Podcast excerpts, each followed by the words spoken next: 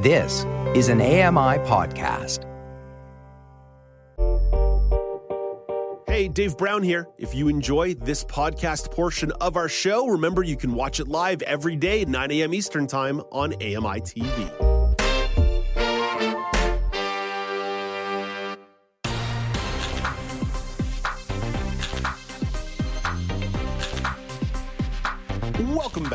It's now with Dave Brown on AMI TV. It's the last Friday of the broadcast year and therefore the last news panel of 2023. Let's bring in the panelists, Michelle McQuigge and Joeita Gupta. Hello, Michelle. Good Morning, Dave. And hello, Joeita. Morning, everyone. All right, we have 14 different topics to get to in the next 46 minutes. So let's jump right in. 2023 was a busy news year. Let's try to recap it in less than an hour. The best way to do this is by breaking it down into categories and themes. So this segment is all about Canadian politics, and the only place to start is Conservative leader Pierre Poilievre. He spent 2023 cementing his own place as party leader. He also spent 2023 climbing in the polls. Most national polls have the Conservatives winning an easy majority in the next federal election. Michelle, what's your takeaway from Pierre Poilievre's 2023? This was the year he officially arrived on the national scene. He'd been a huge player within the party circles for ages, but now I'd say he's a household name. He was even voted Newsmaker of the Year by most newsroom editors surveyed in CP's Newsmaker Survey of the Year.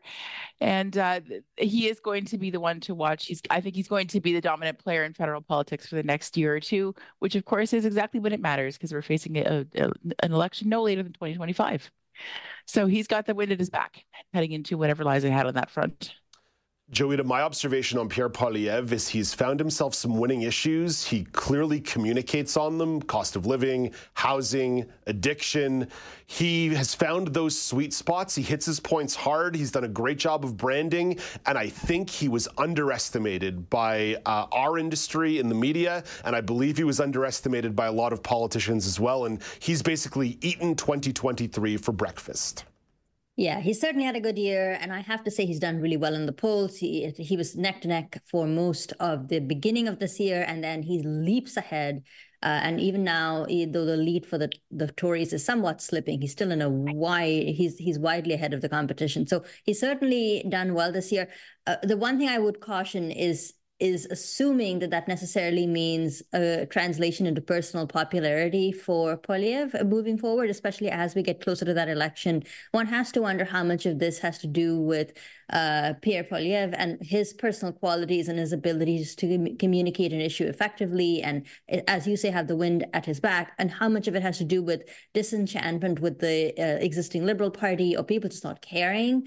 Um, a lot of people have made the argument that Pierre Poilievre's popularity stems from the the whole notion of uh, economy stupid, which means when the economy is doing badly, people are more likely to blame the government in power. And if the economic situation improves, that might actually change the fortunes of the liberals and Pierre Poilievre. So I'm a little less confident that his seismic lead right now will actually translate into um, sweeping the elections in 2025, but that's still quite a ways away. So we'll have to wait and watch. Yeah, qual- just the the end conclusion here is just quality year, the importance of communication and finding winning issues, and the guy did that. There's no doubt about it.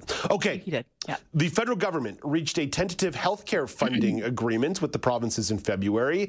Billions of dollars of spending will be injected into provincial systems. The granular details of the agreements are still being finalized, but three provinces are already on board here completely. BC, PEI, and as recently as yesterday, Alberta. Joeita, how do you reflect on healthcare policy as the year comes to a close? I'm just glad that they, people have stopped quarreling about it left, right, and center. Uh, I'm always happy to see announcements about funding for healthcare, and we've just had announcements about rolling out dental care, which I think will be a huge uh, boon to many Canadians across the country.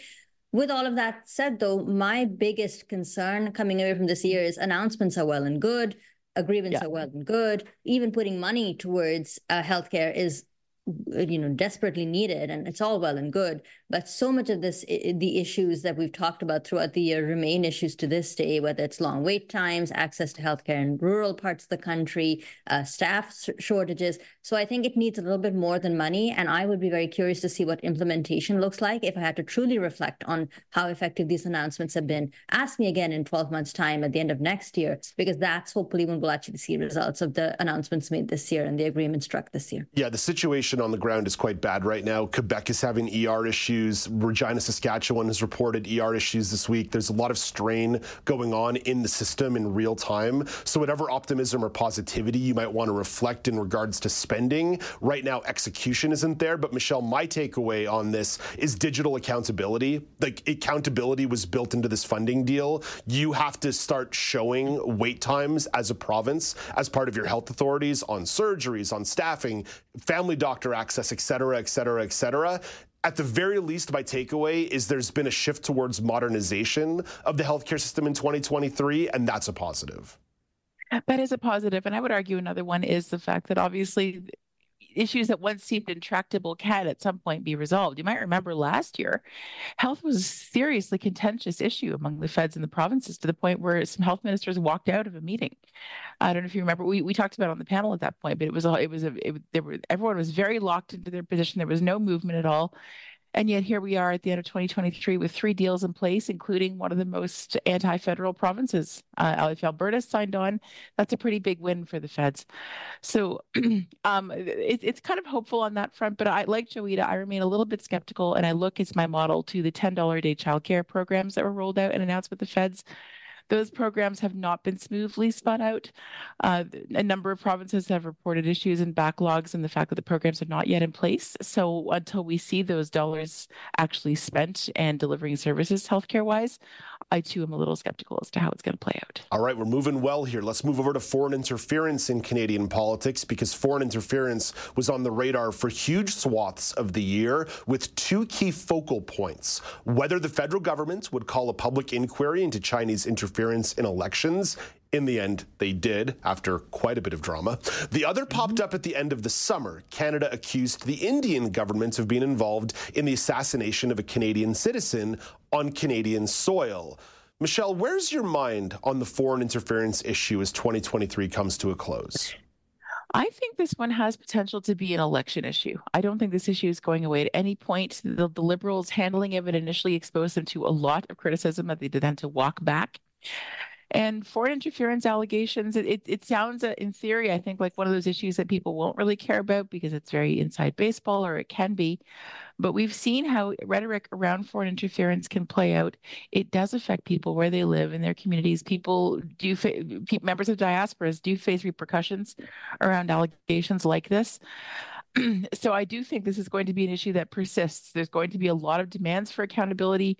The India issue is nowhere near resolved. China's influence shows no signs of diminishing, and the relationship is not warming up at all.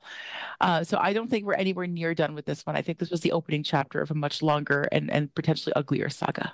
You know, Joeita, I'm inclined to disagree a little bit with Michelle on this one, considering the accusation that was levied towards the Indian government in September about assassinating Canadian citizens on Canadian soil, the temperature on that one went down in a big way. There's no doubt that it can still simmer or bubble or boil, but I actually kind of disagree. I think this is not a political winning issue for anybody involved, and that's why I think over the course of the last two or three months, it's really died down.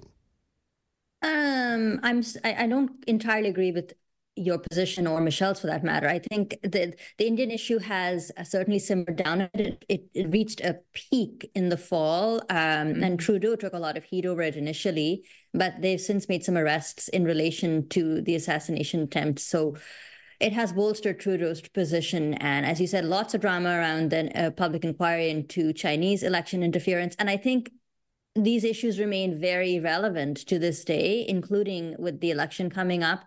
Uh, it'll be very interesting to see what the public inquiry re- reveals um, and mm-hmm. what findings and recommendations are made. But the specter of foreign interference in the ne- and the upcoming federal elections is a very real one.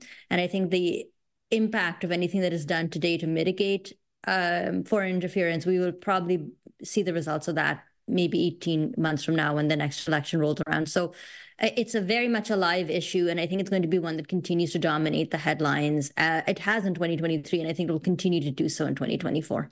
Okay, the year comes to a close with the Liberals and NDP still engaged in their supply and confidence agreement. There have been some bumps along the way, and there's still some tension around universal pharmacare frameworks. But there's been expansion of daycare, although, like Michelle mentioned, the rollout has not been wildly smooth. The dental care framework has been unveiled, and there's been some alignment on housing, grocery costs, and the carbon price. Some alignment. Joeita, what's your perception of the supply and confidence agreement heading into 2024?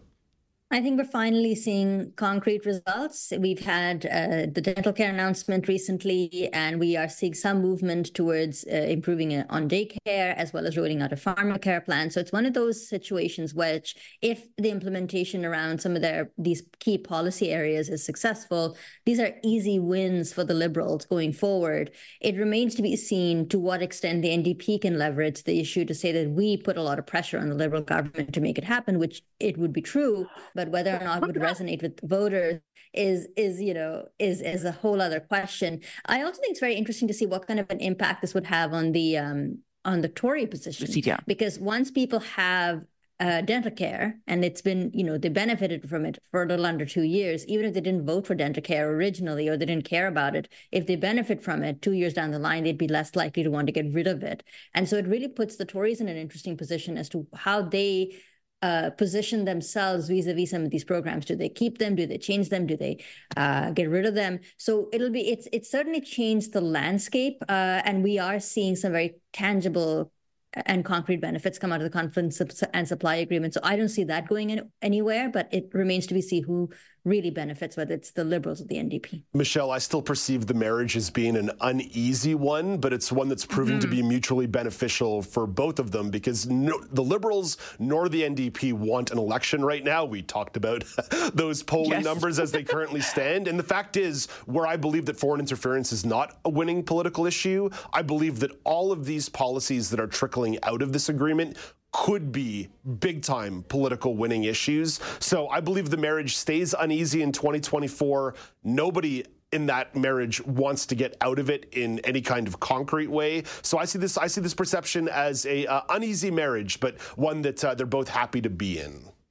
Yeah, I would probably agree with that. Now, it, it, has been interesting to watch Jagmeet Singh part company with Trudeau more often in, in recent months than we saw earlier in this agreement.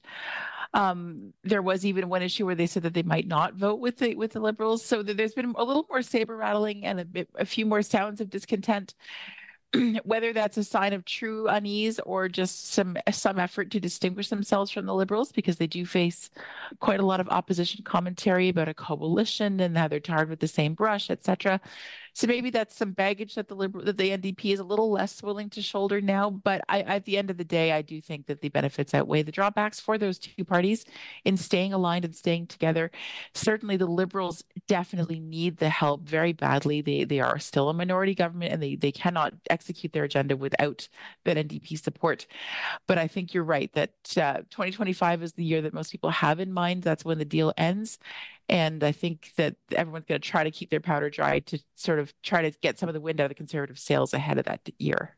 All right, one note here on regional politics. There were four provincial or territorial elections this year. Prince Edward Islanders, Albertans, Manitobans, and Northwest Territorians all went to the polls. Dennis King and the Progressive Conservatives won in PEI. Danielle Smith and the United Conservative Party won in Alberta. Wab Kinew and the NDP won in Manitoba. And RJ Simpson is the new premier in the Northwest Territories. Michelle, which of these results do you find most compelling? Uh, the Wab victory was obviously a huge moment. First, uh, First Nations premier of a province elected. It was very exciting for a lot of people. But Danielle Smith is proving to be a pretty consequential player on the federal scene. Uh, she's a disruptor. She she makes no bones about the fact that she has a lot of issues with the federal government and intends to make those fights quite public. Uh, the CPP issue in Alberta, of course, is just beginning to really wind up, wind uh, gear up, I should say. Um, there's a pretty long bruising fight expected there. So Wab Kinew's, I think, is is deeply significant on a number of levels, but Danielle Smith's is having the most immediate federal impact, I would argue. Yeah, you'll find agreement with me there. Uh, Danielle Smith uh, won a majority, consolidated power in the party, and has immediately gone to try and change the face of Alberta and put herself on the federal stage. You mentioned their own potential pension plan and also doing a lot of healthcare reform. You know, it's so funny. So many politicians will tell you, we need years to consult and study.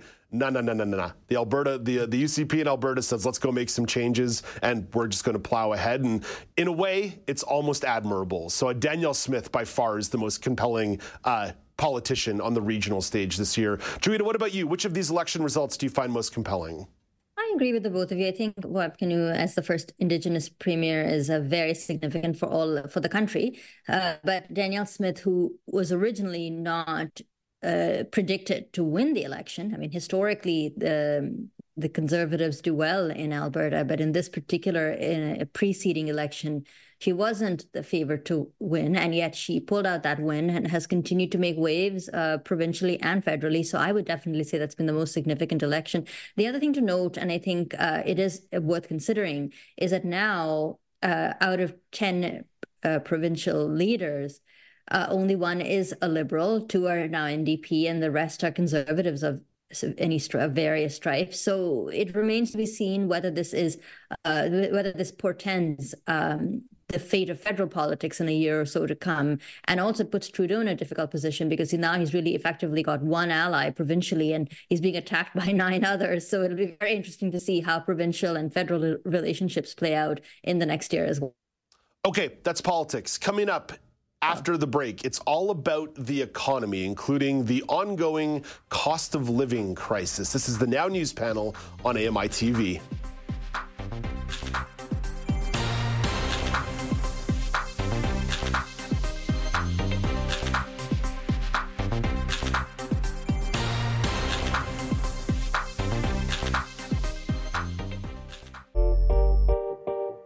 Hey, Dave Brown here. If you enjoy this podcast portion of our show, remember you can watch it live every day at 9 a.m. Eastern Time on AMI TV. The Walrus is Canada's conversation, and you're invited to take part. Download AMI's Voices of the Walrus, where professional narrators read selected articles from the magazine. Available wherever you download your AMI podcasts.